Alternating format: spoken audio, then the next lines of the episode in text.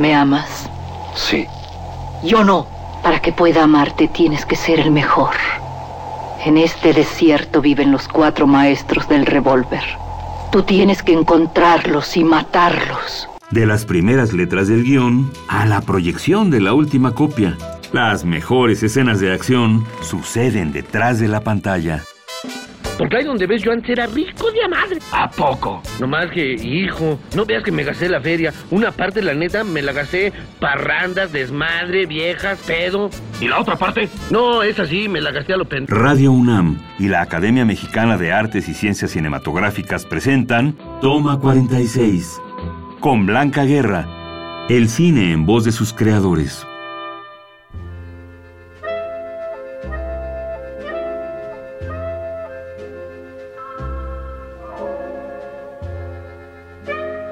Hola, soy Blanca Guerra, presidenta de la Academia Mexicana de Artes y Ciencias Cinematográficas. Bueno, estoy aquí con una persona mm, que quiero mucho, pero que admiro más. Un cineasta que ha tenido participación en muchos aspectos de, la cinematografía mexicana y como documentalista eh, ha sido muy reconocido en el país y fuera de este. Everardo González. Hola, querida Blanca. ¿Cómo estás? Mira, estamos aquí justamente para que mm, el público que sintoniza este programa eh, en, en Radio UNAM tenga como una fascinación por los creadores de nuestra cinematografía, explicando su quehacer, su disciplina. Entonces, a mí me gustaría eh, que hablaras sobre tu experiencia como cineasta. Eh, ¿cómo, nace esto? ¿Cómo te canalizas hacia el documental? Eh, supongo que tus preocupaciones a, nivel social, tus preocupaciones políticas, tus preocupaciones te llevan a, eso. ¿Cómo, cómo, ¿Cómo llega Everardo a, hacer eh, con, su proceso formativo, sin duda, pero ese talento que imprime en su quehacer como, como, como documentalista? Pues mira, yo llegué como de manera bien accidentada, nunca estuvo en mis planes dedicarme al cine ni, ni acercarme siquiera al cine. Yo vengo de una familia que no tiene nada que ver con la cultura. Yo soy hijo de un veterinario y ganadero y una maestra de secundaria pública. En mi casa nunca hubo como un perfil que empujara a la cultura en lo absoluto. Pero creo que tuvo mucho que ver lo que fui escogiendo en el futuro, la crianza que yo tuve de mi padre, que con él recorrí muchos ranchos del país. Eh, y con mi madre que dedicó su vida a trabajar en una secundaria en el barrio de Santa Úrsula, una zona muy conflictiva, muy marginal y muy llena de pandillas, siendo maestra de adolescentes de 15 años. Entonces, esos temas creo que estuvieron siempre en mi casa. Fueron mis padres muy creyentes de la educación pública y cuando yo entré a la universidad entré a la UAM Xochimilco. Una escuela que tenía un perfil muy social.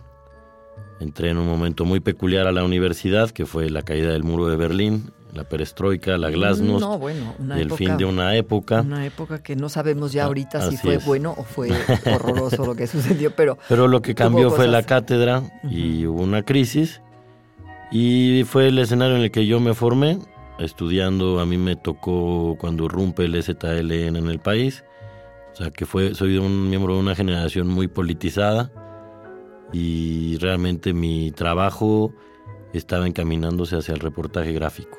Yo quería realmente ser reportero, eso es lo que a mí me interesaba.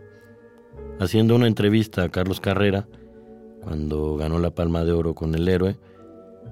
Eh, yo estaba ya con él. Sí, sí, claro. Me dijo que yo debería intentar acercarme a la escuela de cine y me acerqué sin mucha idea de lo que iba a pasar.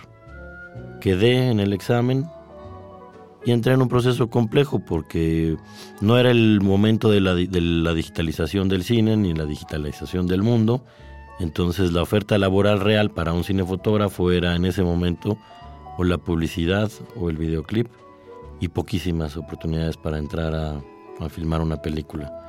Todos los que iban en generaciones adelante mía realmente estaban ganándose la vida haciendo publicidad. Y bueno, yo venía de una escuela que me había mostrado que que la publicidad prácticamente era el diablo, pues, ¿no? Entonces era para mí un cortocircuito.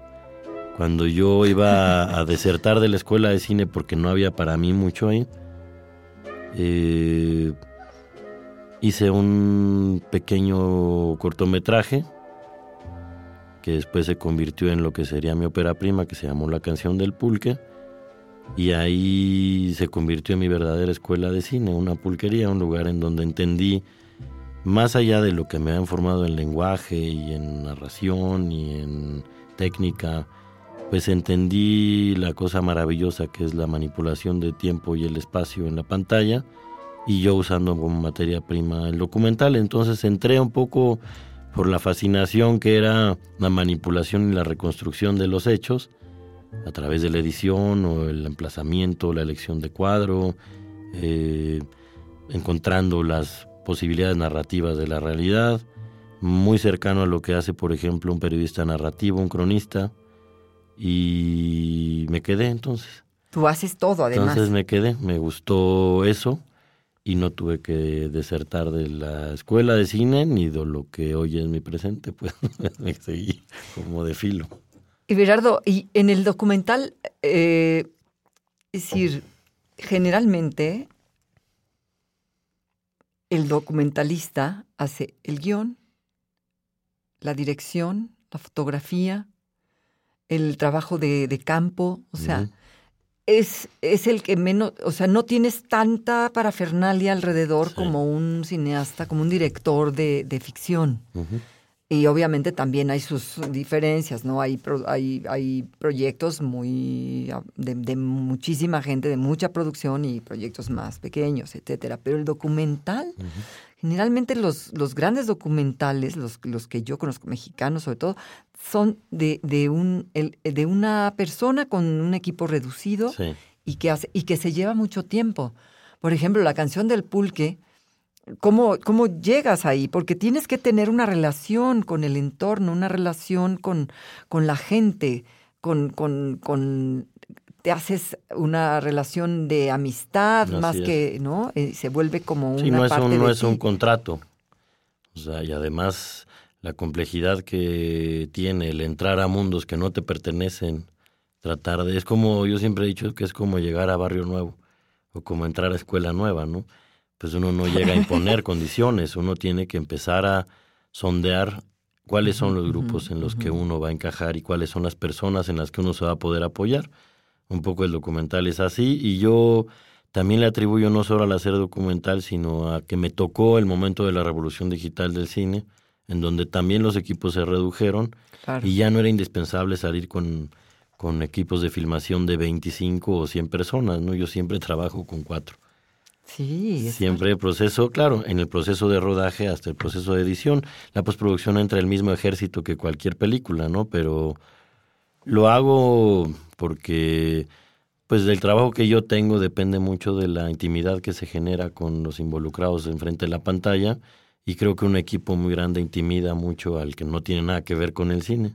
Entonces, pues uno no invita a todos sus cuates a la casa del vecino, ¿no?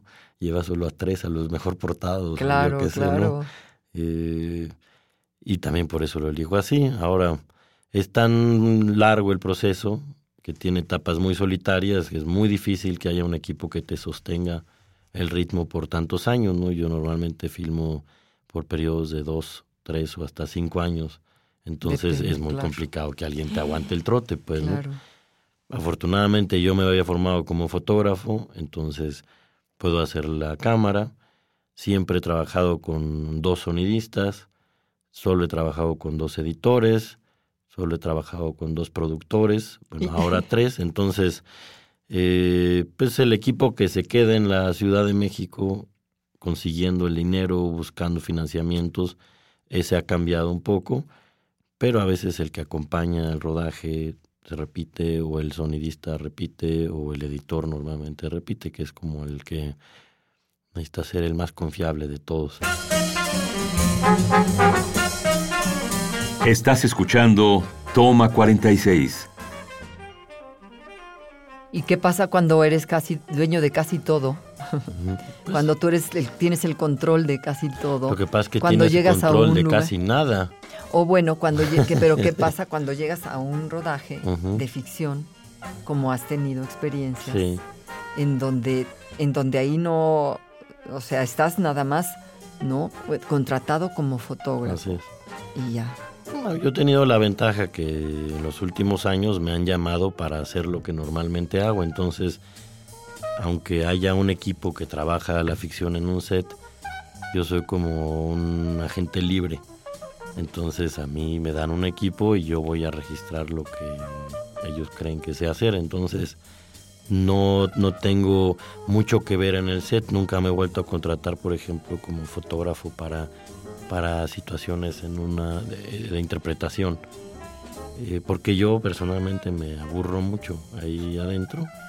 Siento que hay mucho estrés siempre en un proceso de rodaje y no lo cuestiono, pero no lo disfruto, entonces disfruto mucho más todo lo demás. Entonces, aunque haya participado en películas de ficción, pues siempre mi participación sigue siendo más del lado de lo que de lo que aprendí a hacer. Tengo esa ventaja como, como de, de equipos especiales, como cuando entran los equipos especiales a trabajar, algo así.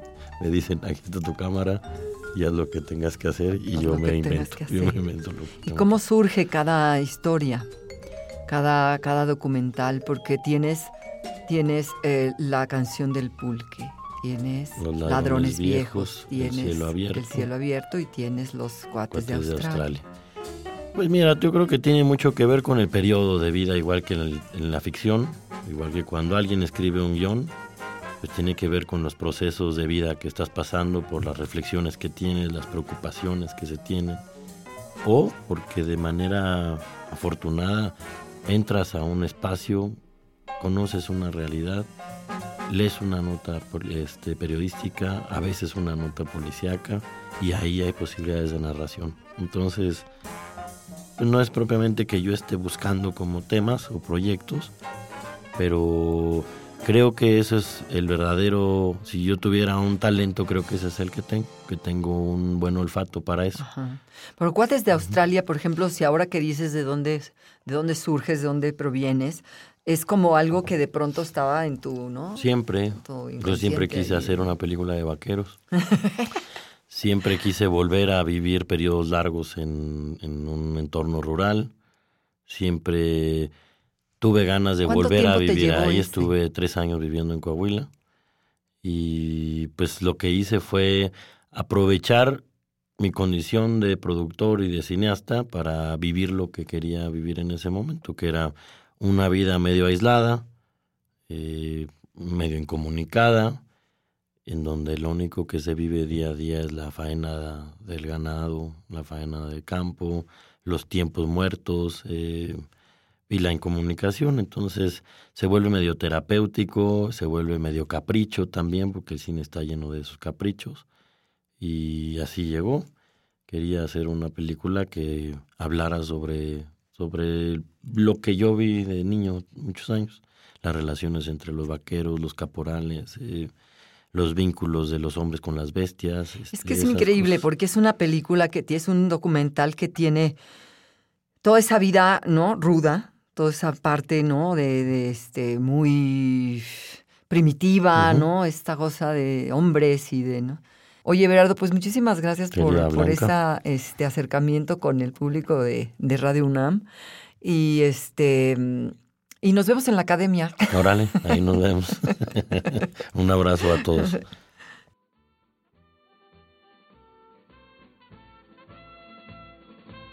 Acabas de escuchar Toma 46, una producción de Radio UNAM y la Academia Mexicana de Artes y Ciencias Cinematográficas.